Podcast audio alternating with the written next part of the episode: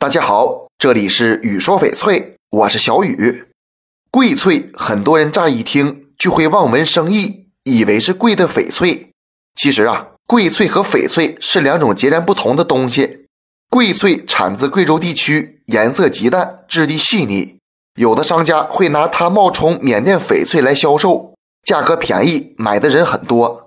但是啊，贵翠和翡翠完全没法比。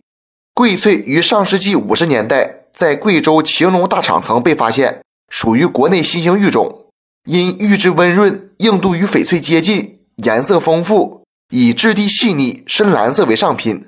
它还有个优点，就是着水后色泽会更鲜艳，有时可看见深浅相同的条带状或花瓣状构造，很是巧妙。有人利用这点将它做成大型摆件，很有气势。可以说，贵翠的开发利用在宝石矿物中具有一定的理论和实践意义，但它与翡翠还是没有可比性，价值远比翡翠低廉。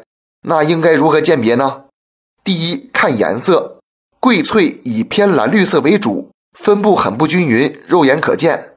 第二，听声，贵翠是粒状石英岩，而翡翠属纤维交织，将两块玉石轻轻碰击，如果声音沉闷，带着一种鼓噪感。那就可能是贵翠，如果声音清脆，八成是翡翠。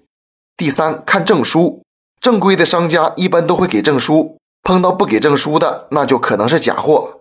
这期节目就给大家讲到这里了。小雨每天都会在朋友圈上新精美翡翠，点关注不迷路。那咱们就下一期再见了。